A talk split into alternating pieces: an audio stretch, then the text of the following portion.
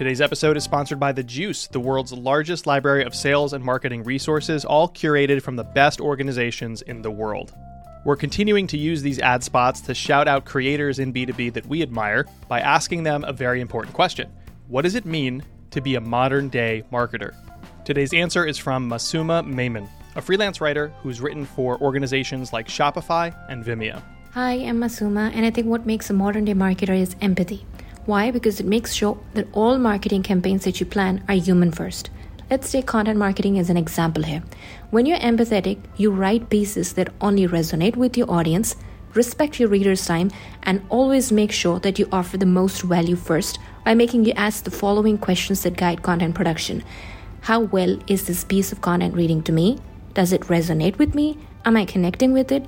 Is it offering me value first? Remember, empathy is what makes you boss, think, and decide in favor of your audience's preferences. Because why market in a way you don't like being marketed to? Thank you to Masooma and thank you to The Juice. You can explore some of Masooma's top writing, and she is a great writer, on her creator page as part of The Juice. Use the link in your show notes to check out her writing or visit thejuicehq.com to sign up to their portal for free.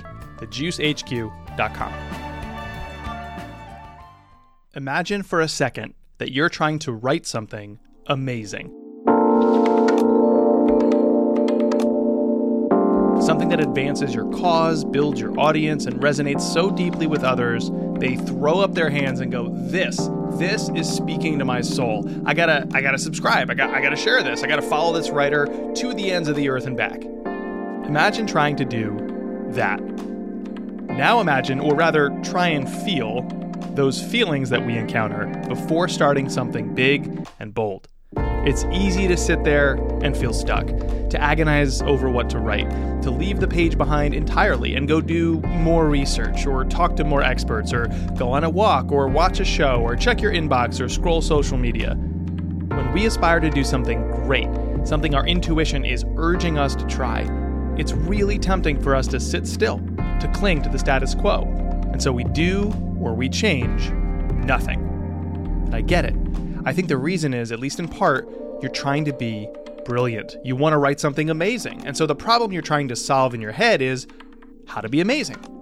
But that's not actually the problem you face, not at first. At first, the problem is simply starting. You don't have a brilliance problem, you have a momentum problem. So solve that. Solving that probably doesn't look like instant brilliance, and it doesn't matter because you don't have a brilliance problem.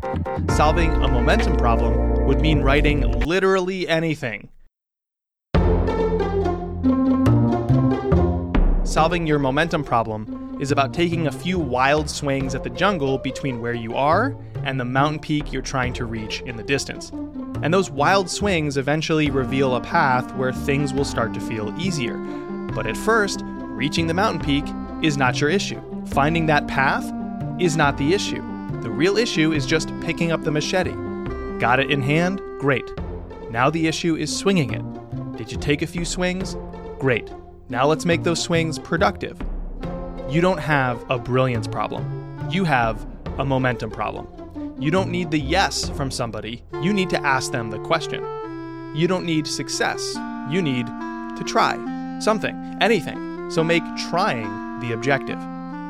You don't have a brilliance problem, you have a momentum problem. So solve the actual problem that you have.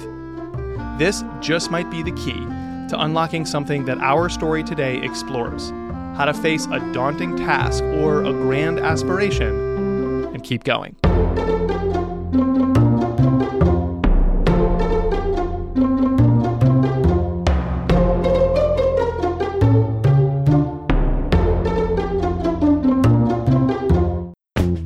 Unusual, unlikely, and unexpected.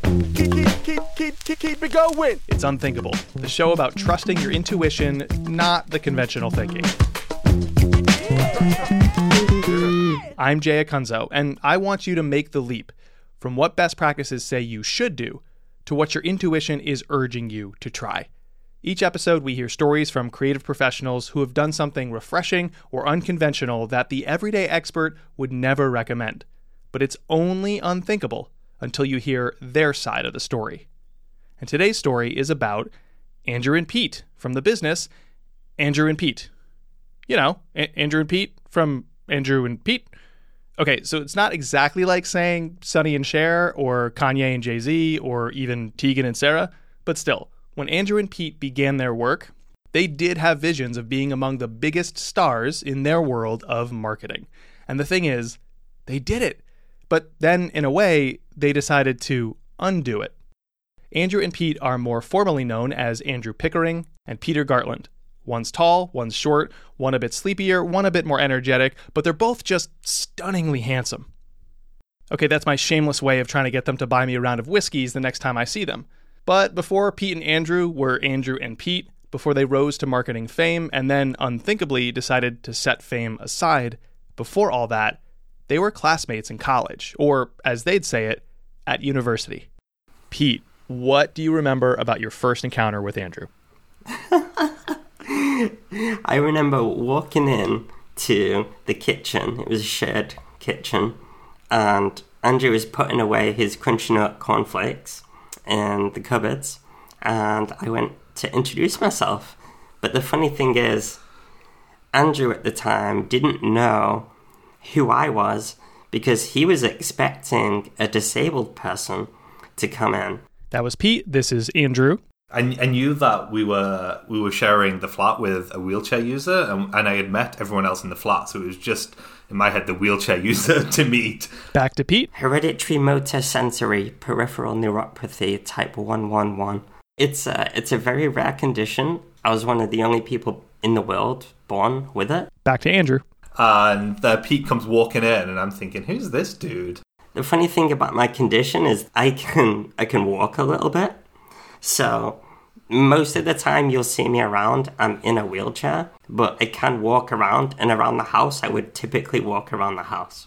So Andrew was just like really confused about who I was because he was expecting a wheelchair user. So there's me magically just walking around. So that was pretty funny. And then we went out and had a really messy night. And I don't think I saw Pete much for the rest of the night, actually. I don't think we actually bonded much on that night, Pete, because he was the social butterfly of the party, like wheeling himself around, talking to everyone. So, yeah, I thought this is a pretty cool dude. And so Andrew completely fanboyed all over the socially graceful, effortlessly cool Pete. I'm assuming this is the clip from the story that Pete will save and routinely send to Andrew. Anyway, they were friends for three years Pete, the roguish rock star on wheels, and Andrew, who was also there. Together, they tinkered on a business for just under a year, until June 2011, when they graduated and decided to give it a go for real. Just two self assured entrepreneurs swaggering their way into the marketing world. Right? Right? Uh, one of the reasons why we kind of came together in the first place, I think, was just a lack of confidence. Oh boy. What we've realized now is that everything in business comes down to your confidence and your ability to like get over those hurdles and barriers and plateaus and things that are scary and that are holding you back. And I think at the beginning, it was like, "Oh, I really want to do this, but I'm, to be honest, a little bit scared and overwhelmed by it all. And I felt that if I had someone by my side, it would be much better and easier and more enjoyable and fun, and we could support each other. So I asked Andrew if he wanted to kind of join me on this journey, and that's like that. That's I guess how it very initially began. From the start of their entrepreneurial journeys, Andrew and Pete brought along a third member of the team everywhere they went fear. And if Andrew and Pete are the ones trying to figure out a way forward, then fear's job in the relationship is to ensure they don't. What a great co founder. It's always the things that are the the scary things that hold people back the most. Like, for example, outsourcing. At some point, it's inevitable. Like, you have to start outsourcing if you're going to grow. And if you don't start outsourcing, then you're just going to plateau because you have to do all the work. It's the same with niching down your business. That's scary. What if you niche down and it doesn't work? What if you need to raise your prices because if you're too busy working all the time, working on low paying client work, like you're never going to be able to outsource or you're just going to have to work like all the hours of the week just to make enough money to live on. And it's scarier to raise your prices. What if you don't get any more work? What if your current clients turn you down? It's it's really scary. So everything that's impactful in your business we feel is scary. and that's why people procrastinate so much on what's actually important and then they go look for like these hacks or they think they just need to like hustle harder and it's really not the answer and and it's Yes. not also about working smarter i don't believe I, th- I think it's about working braver What does that mean, working braver? Well, for example, let's say you're a virtual assistant, right? A virtual assistant typically charges between, in UK pounds, like 20 and 35 pounds. But if they were to niche down into a certain sector or a skill, they would feel much more confident about raising the prices. But even without that, they could raise the prices from £20 an hour to £25 or even £30 an hour. Now, if you raise your prices by just even £5 an hour, like you could work less but make the same amount of money. Right? So they're not doing anything particularly smart. They've not like re engineered life. They've just been a little bit braver and charged more. working bravely. So I have two kids, and the older, my daughter, is three. So we've now reached the stage where I'm watching more and more movies or TV shows with her that feel like a shared experience. Things like Disney films and Pixar. And by the way, the occasional Yankees game too. She likes to chant, Let's go Yankees, so pretty good at this parenting thing, if I do say so myself. Anyways, away from baseball, though I'm pretty sure it still applies to baseball, a lot of these shows and films define bravery the same way. It's not about the absence of fear, it's about facing your fear. Look, kid, a grown up will say, at a pivotal point in the movie or show.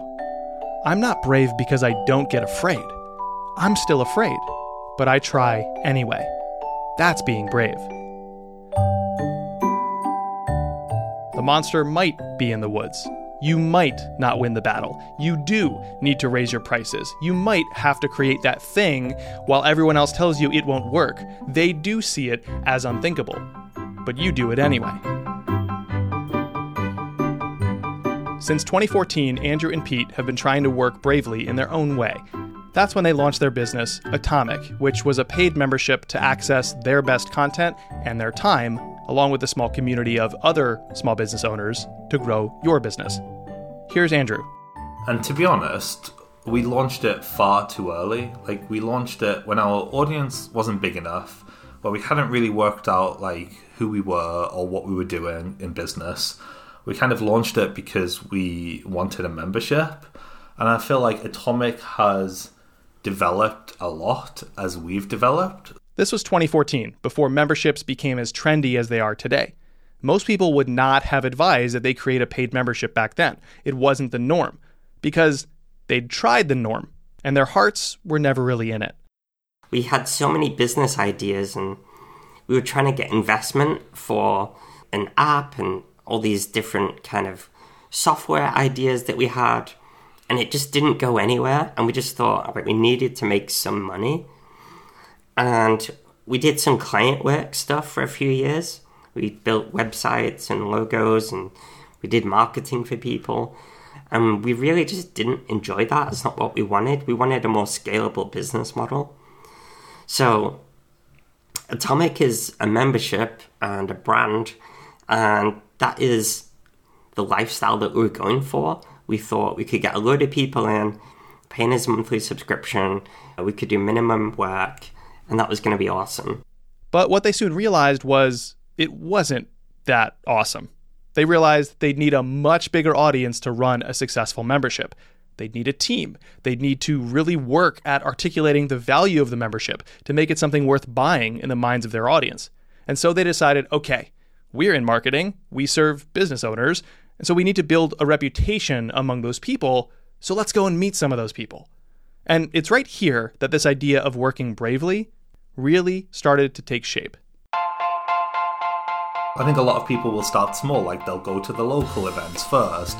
They'll do a little bit of networking, and then they might go on like a smaller podcast and like build up to the bigger ones. Where kind of mine and Pete's mentality was, you know what, like let's not wait. Let's like push ourselves to go for like the bigger podcast interviews. Like one of the bravest things we felt like we were doing at the time was we flew to Social Media Marketing World in San Diego. We were making like no money at the time. It was like a massive investment and we were going to be surrounded by these people that to us felt like a thousand steps ahead of us on the ladder but we had each other to kind of push ourselves forward and like take that bigger step and maybe that was down to a little bit of being young and naive as well but i feel like it definitely was also to do with following those fears by being a bit braver and having someone to egg the other person on as such. We actually we reached really high and we got on some of the world's biggest podcasts like straight away. Like our very like our very first speaking gig was social media marketing world like the world's largest social media conference with like 5000 attendees. Like how the hell did we do that? Like we didn't work smarter. We didn't hustle harder we just were really brave and pitched ourselves at the highest level Think of it this way they spotted an opportunity, but it felt scary or like a dream if they could land a speech at that conference. But their problem wasn't fulfilling that dream. At first, their goal was not to get the speaking gig. The goal was simply to make the pitch. And so they did, because that was the problem they actually had. And because they made the pitch, the owner of the event said yes. And because we got that one big domino, all of the other speaking gigs that we wanted became so much easier. It's like they wanted us rather than us having to pitch. I'd argue that the first big domino wasn't even actually the speech itself at Social Media Marketing World.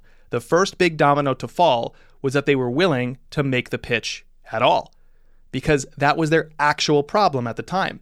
If they were accepted, then delivering a great speech would become the second problem, or really creating a speech worth delivering. You get the idea. Momentum first, brilliance later. Trying is the problem right now. Succeeding is a problem later, or maybe just a byproduct of constantly trying, constantly working bravely.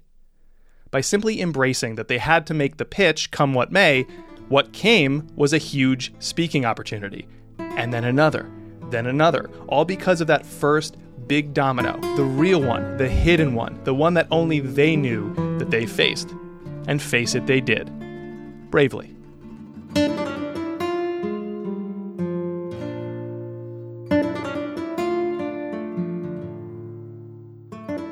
When I was speaking to Andrew P., I tried to apply this idea to my own work in developing and hosting shows for brand clients.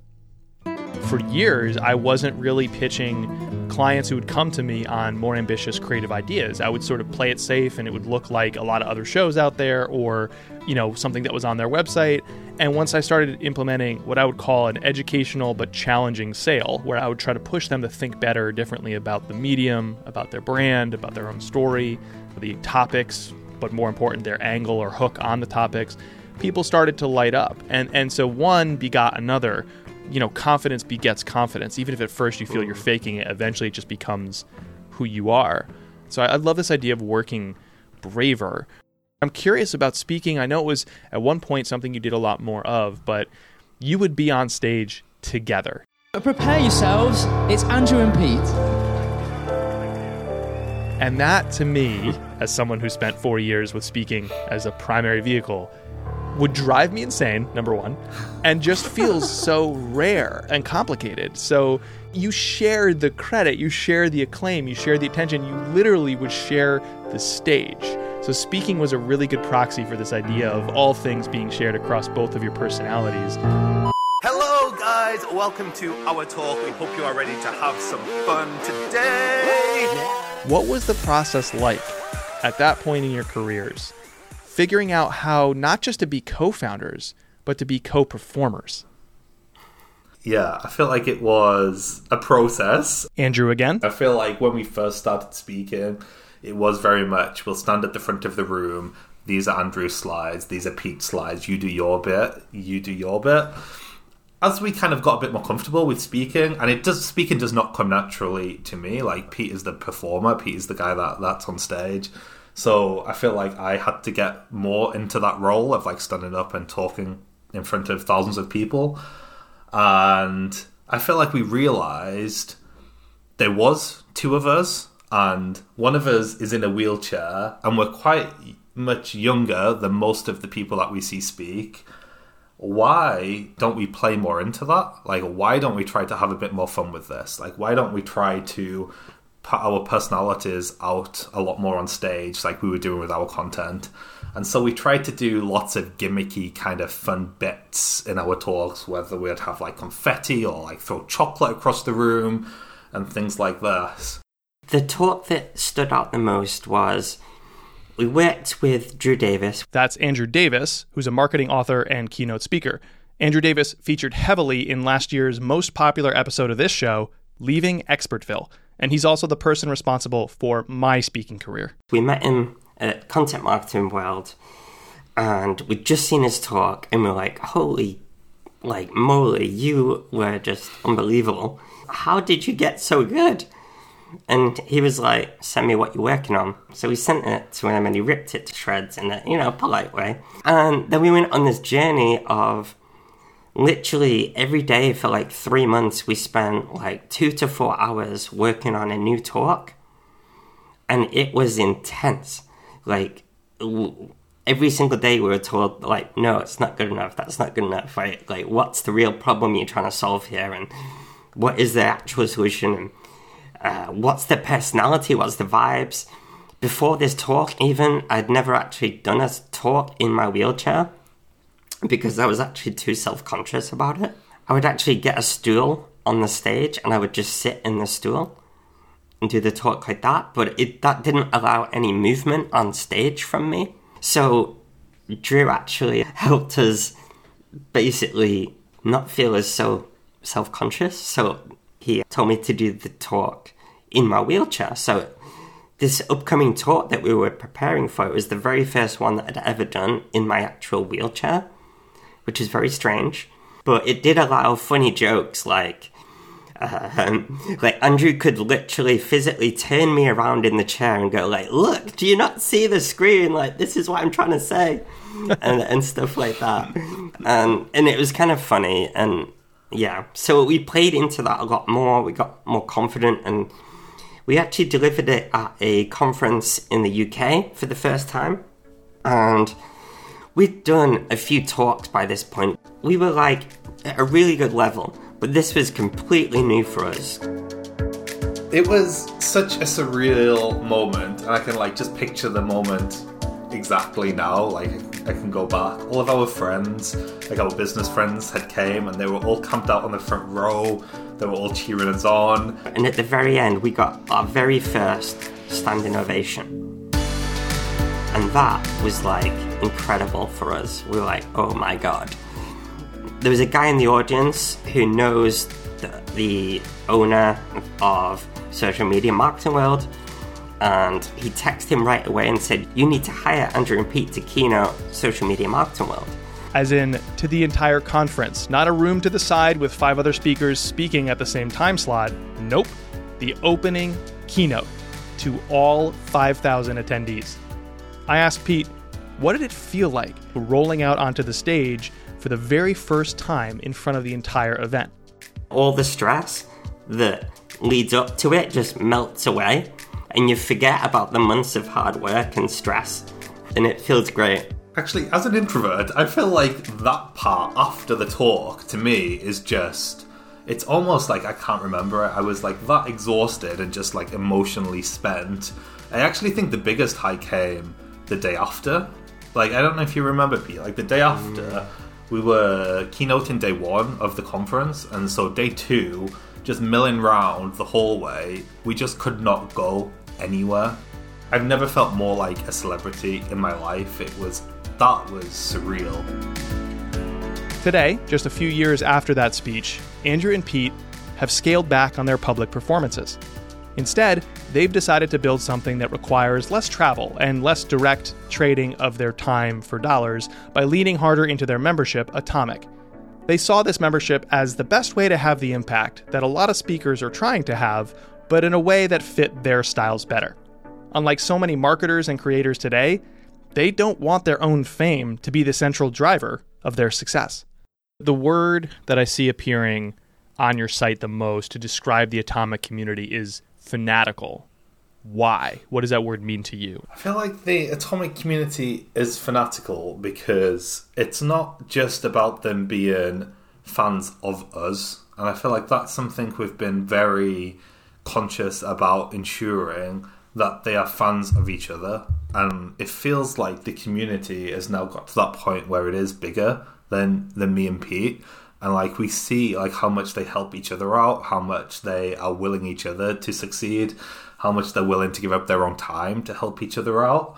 So we didn't just want to create a place where like people could be like, oh, it's Andrew and Pete. Like let's like go and talk to Andrew and Pete and get loads of advice from from Andrew and Pete. Like we wanted to create an actual community, and I feel like for it to be a community and not an audience, they have to know each other as well as not just know us. So we build a lot of things into Atomic that allow them to get to know each other. I want to get into how you create such a fanatical community and audience by essentially working our way around the flywheel. So, resonating with others to create passionate fans is a process. There's not going to be that silver bullet, and we can visualize it like a flywheel. Um, partly because it works, partly because I guess if you're in business and you're modeling something, it has to be a flywheel today. Apparently, if you look around the world. But essentially, all parts of a flywheel by design build on each other, and so you can create this compounding momentum and thus return. And I want to lay out the four parts, the four quadrants of this flywheel, and ask you to describe what you think you do uniquely well. And I'll give you the four parts in a row and then we'll go one by one, kind of backtracking that list. I want you to think about and remember the acronym PEPPER, P E P R, PEPPER. So if you want to create something a little more resonant, you know, a little tastier, just add some pepper, P E P R. That stands for premise, experience, personality, and reinvention. So let's take one at a time and talk about it as it applies to Atomic and this fanatical community you're building. So, the first hurdle to resonating more deeply with an audience is you need to say something that matters. Funny how that's a hurdle, but it absolutely is, especially in this noisy world where lots of ideas sound like commodified expertise. You need not a topic, not a niche, you need a premise. And the premise provides the audience motivation to subscribe. A premise is more than topics, it's also your hook. It's something that is what I would call your binding belief that binds everyone in your tribe together. It might also be a fun gimmick, although I think for something like Atomic, it's a bigger project, a lot more ongoing engagement, and a big transformation you're offering. So the binding belief seems to be relevant here. Um, this is less about the riskiest, boldest, unique thing that you do. It's just more about finding what it is you are saying that allows your audience to say, oh my gosh, this is so for me, even before they opt into it. And maybe even they refer people to you because they love the premise. You know, it's like with a podcast. Oh my god, this is so for me. And Andrew Pete, you got to check out the show. No, no, I haven't listened to it, but the premise. Oh my god, it speaks to our souls, and that is also providing useful friction to the folks you're not building for. Right? It's not just trying to appeal to everybody. It's also trying to say to somebody, "Hey, yeah, high five, handshake, hug. I'm not building something for you," and so that's really useful. That binding belief, that mm-hmm. premise you've developed. That's how you say something that matters that's how you provide motivation to subscribe. And so, the punchline to this little rant is what is the premise of Atomic? More so than what are you covering or what audience are you serving? What is that binding belief that you bring with you to inform everything you're doing?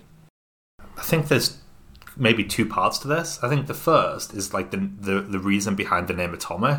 So atomic means small and mighty.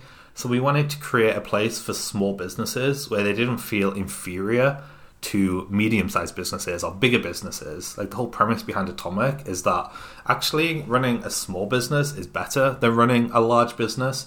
With when you run a small business, you can have a lot more freedom. You can build the business around what you want to get out of it. You can make bigger, better decisions in the business.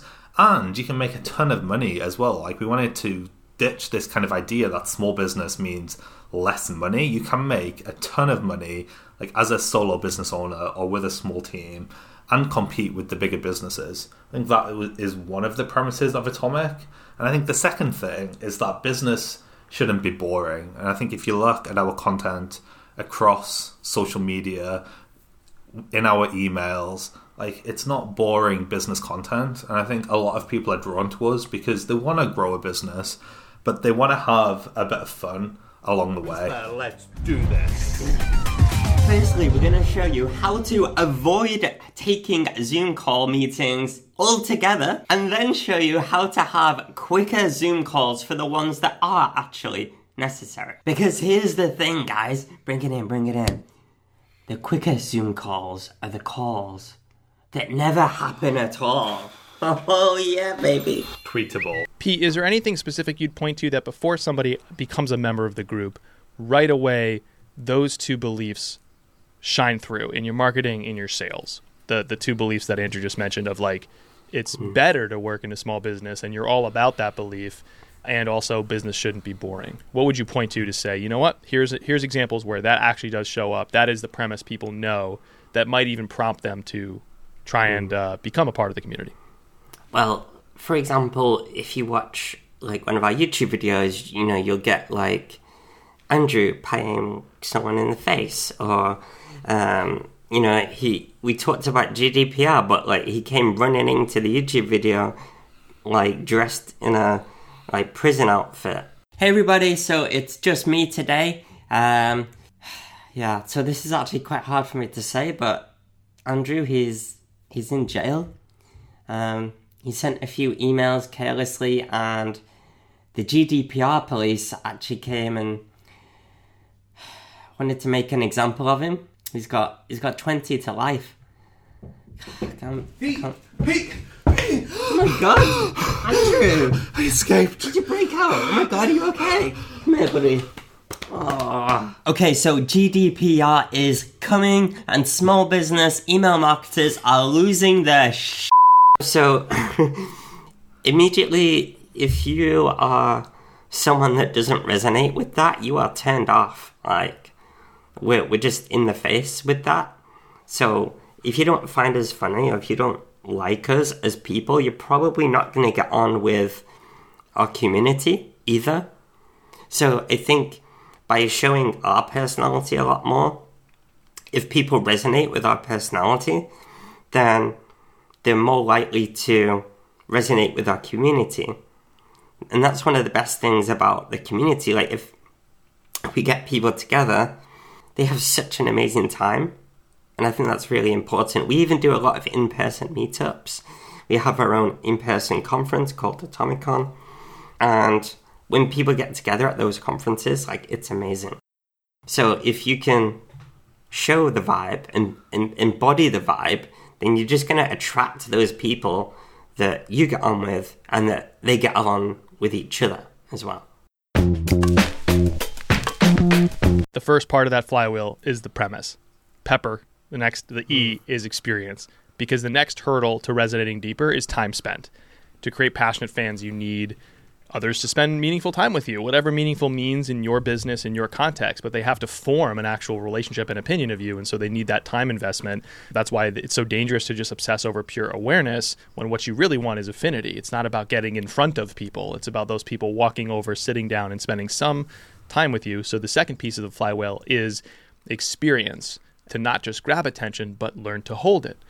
How do you ensure people don't start energized, then just bail from the group? Because this it does seem to plague the model of a community group and you know a, a business forum where people can come in with high hopes based on the marketing and the sales, and they start really energized and maybe even contribute right away, but then they don't really stick around. So how do you encourage consistent time spent and make that a part of the habit from the jump, from the very beginning? I think the word habit is important there. Like, if you make someone feel like they're in a safe place, or when they have that first interaction, they reach out first, and you can be there for them, or the community is there for them, and they get a great first experience, it just encourages them that they can come back and do that again. How do you do that? We actually watched a keynote by Joey Coleman who talks about the first 100 days of your customer experience. And if you can make that remarkable, then you can essentially have a customer for life. Here's how Andrew and Pete's onboarding works for brand new members of Atomic.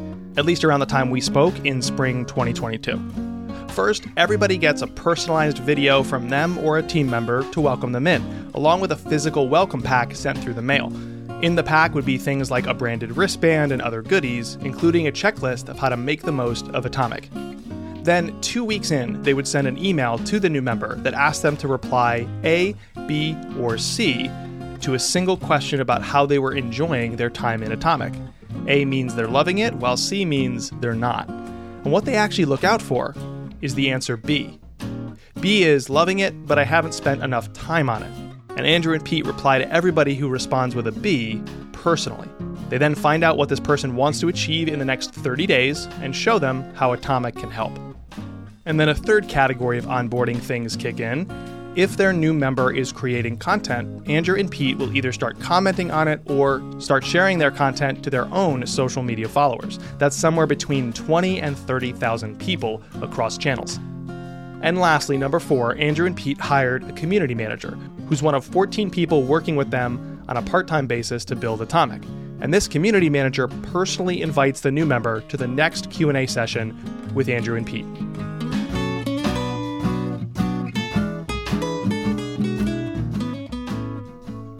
I want to go back to working bravely here.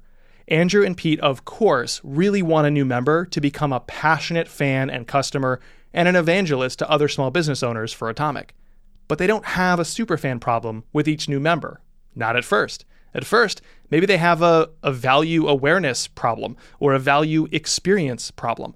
In other words, how do they get somebody to a moment of value quicker? Because that's the first domino that needs to fall. They solve the problem they actually have now to more easily achieve something very aspirational, like turning that person into a superfan. Back to the flywheel to resonate with others. Let's call it the flywheel of favoritism. PEPPER is the acronym P E P R. Premise, provide motivation to subscribe. Experience, provide short term motivation to stay. And now, personality. Why?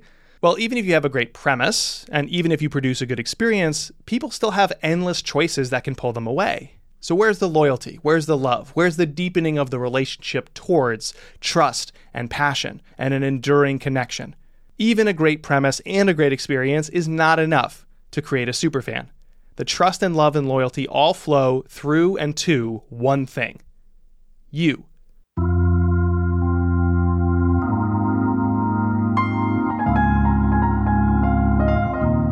You need to ensure that people begin to go deeper, to take the next steps in the relationship with you. You need to provide motivation to act. This isn't about bringing your full self to the work. I don't quite get that because, yes, you want to bring more genuine traits of yourself to the work, but right now you're not getting my full self. I'm really tired. I've had a rough week. There's something looming on the horizon that's been stressing me out, and you're not getting any of that. So you're really not getting my full self. Instead, I like to say, let your quirks out from where they've been hiding. Andrew and Pete do that. That's not scary for them. What might be scary, however, is the lack of personality in a community group of other people where each new customer starts to engage. In other words, as personalities, they've attracted people who love their quirkiness to the community group, full of other people who are all maybe holding back their quirks. It doesn't match the Andrew and Pete style that prospective customers grew to love. So I asked them, how do you ensure that others in the community also let their quirks out and also connect emotionally through their personalities? A lot of it is leading by example, like doing mm. things ourselves and being quite open and honest in our content. And I think there's a lot of bravado in our industry and a lot of look how awesome I am. So we'll often talk about things that didn't go well, or we'll tell you what we did wrong. Like we launched Atomic like far too early, as an example.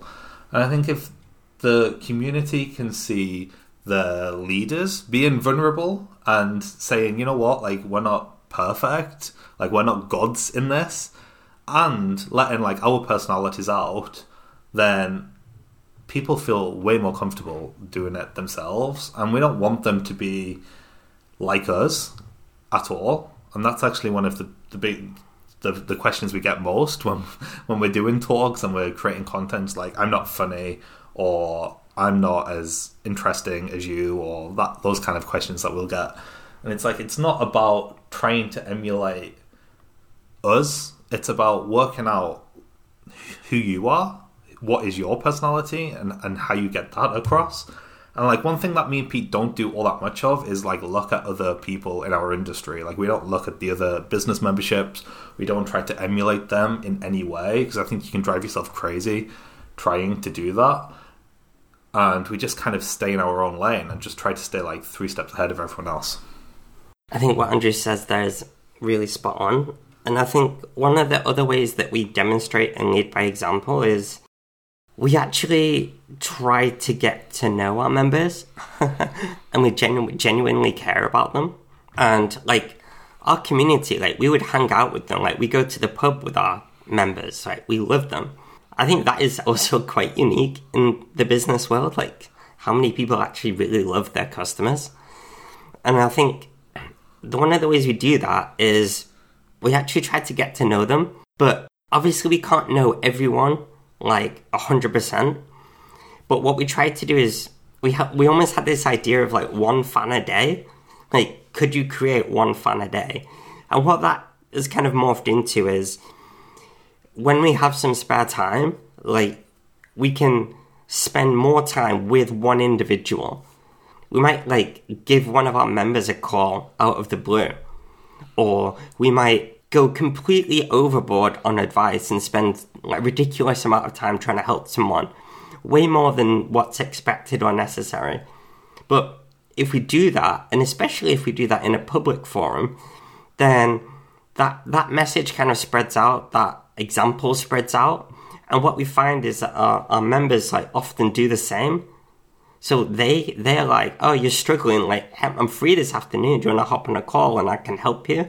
Right, that's my thing. And you know, it's free. So doing that is one way to keep the loyalty and also set a great example. Okay, we've reached the final letter in Pepper. P is premise, provide motivation to subscribe. E is experience, provide short term motivation to stay. P is personality, provide motivation to act, to go deeper and create that loyalty between your audience and you. And then you have R. O, O, R, O, elusive R. R is for reinvention.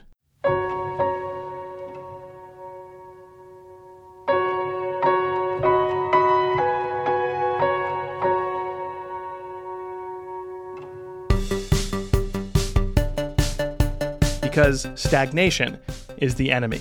Repeating the same quote unquote best practice forever is not actually the best practice. No matter how great a start we got off to, or how much we or they love what we create, doing the same thing the same way all the time grows stale. The world changes, our tastes change, our audience's needs change, and if we don't change, then we grow stagnant the emotional connection fades away, and with it, the love, the trust, the results. Yes, consistently creative work consistently changes. So we need to reinvent what we're doing so we continue to provide long term motivation to stay, which of course allows the flywheel to keep on spinning so we can continue to say something meaningful through our premise, continue to create experiences that hold attention, continue to build trust through our personalities, and on and on the wheel turns. So, how do Andrew and Pete fight stagnation to keep themselves engaged and their members? It's a bit of a balancing act here because we need to constantly give them like what they've bought whilst also giving them new stuff. And I think what we've done quite well with Atomic is that we're constantly listening to members to what they want, what they like about Atomic, what they don't like about Atomic, and we'll add in features, we'll take out features that aren't working, we'll keep them on the edge of the toes and do things that surprise them. Like, for example, a few years ago, we posted in the group and we said, Hey guys, we want to know what your biggest win of the week is this week. Like, comment on this post, let us know, let's support each other. And we're going to pick a winner at random and we're going to have pizza delivered to their door and Tonight. the post just went crazy today, like for dinner. And the post just went crazy. Everyone started commenting their wins, And then we went live in the group, we picked a winner at random, and then we found a local takeaway close to where they lived, and we had like pizza delivered like that night. And nobody was expecting that to happen. That's not something we advertised. But I think if you want to keep that experience going and keep that kind of habit going, you can't get complacent with your business or your community or whatever it is you're doing. You have to keep your customers wanting more because they know something new is constantly around the corner. It sounds like ultimately cheesy, but like being able to help their business often has a massive impact on their their, their life. And I don't think there's anything quite like seeing our members like get wins and share like financial wins, share personal wins. It just kind of fuels the soul and it's mm. a reason why we love working with like small business owners that are doing amazing things. Andrew and Pete want their members to work bravely, so naturally, they have to work bravely.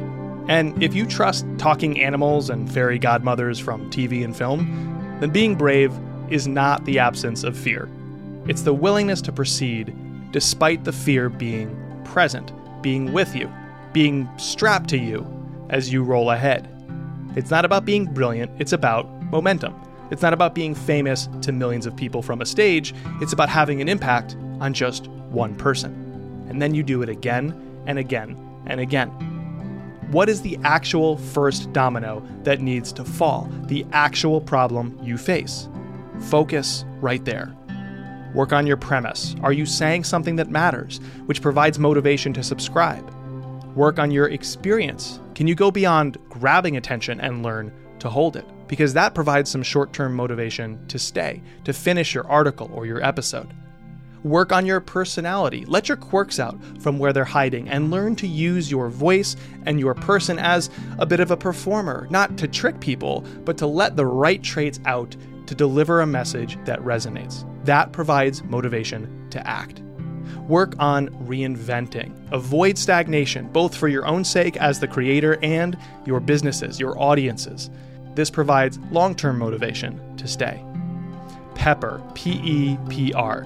Premise, experience, personality, reinvention. If you want to do something a little tastier, if you want to resonate a little deeper, add some pepper. The flywheel spins, earning the love of passionate fans. You don't have to market more, but you do have to matter more. In doing so, we can all grow bigger by resonating deeper.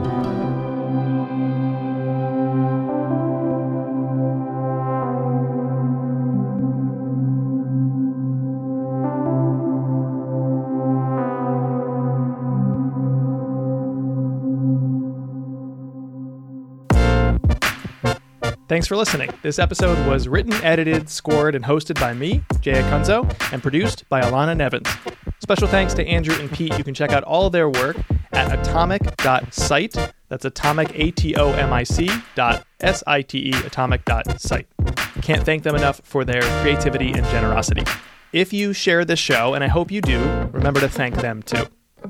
And if you wanted to reach me directly about anything relating to this show or my work, like my consulting for brands to make shows for your organization or my coaching one on one with you for eight weeks, I'm jay at unthinkablemedia.com and I'm also at jayacunzo on Twitter. One final thing every other week, I'm exploring the same idea through my free newsletter.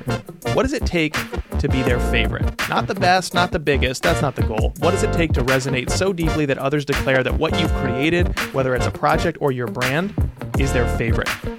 You can subscribe for free and join thousands of my subscribers at jayacunzo.com. Back soon with a brand new episode of the show. Until then, keep making what matters. See ya.